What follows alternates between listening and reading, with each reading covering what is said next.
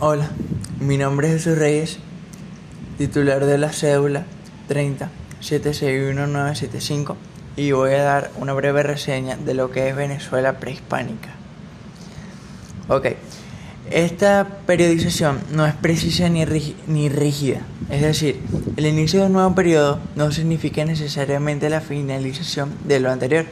ya que los grupos étnicos que, po- que poblaban nuestras tierras antes de la llegada del hombre europeo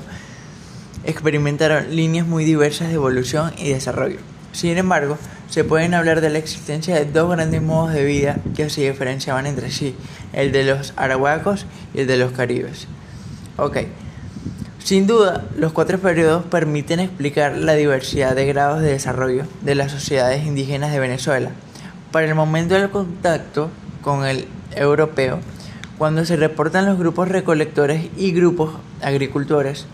unos grandes expresiones de alfarería, otros con ingenioso desarrollo de sus viviendas y algunos, como los Timocuica, con un reconocido talento para la agricultura.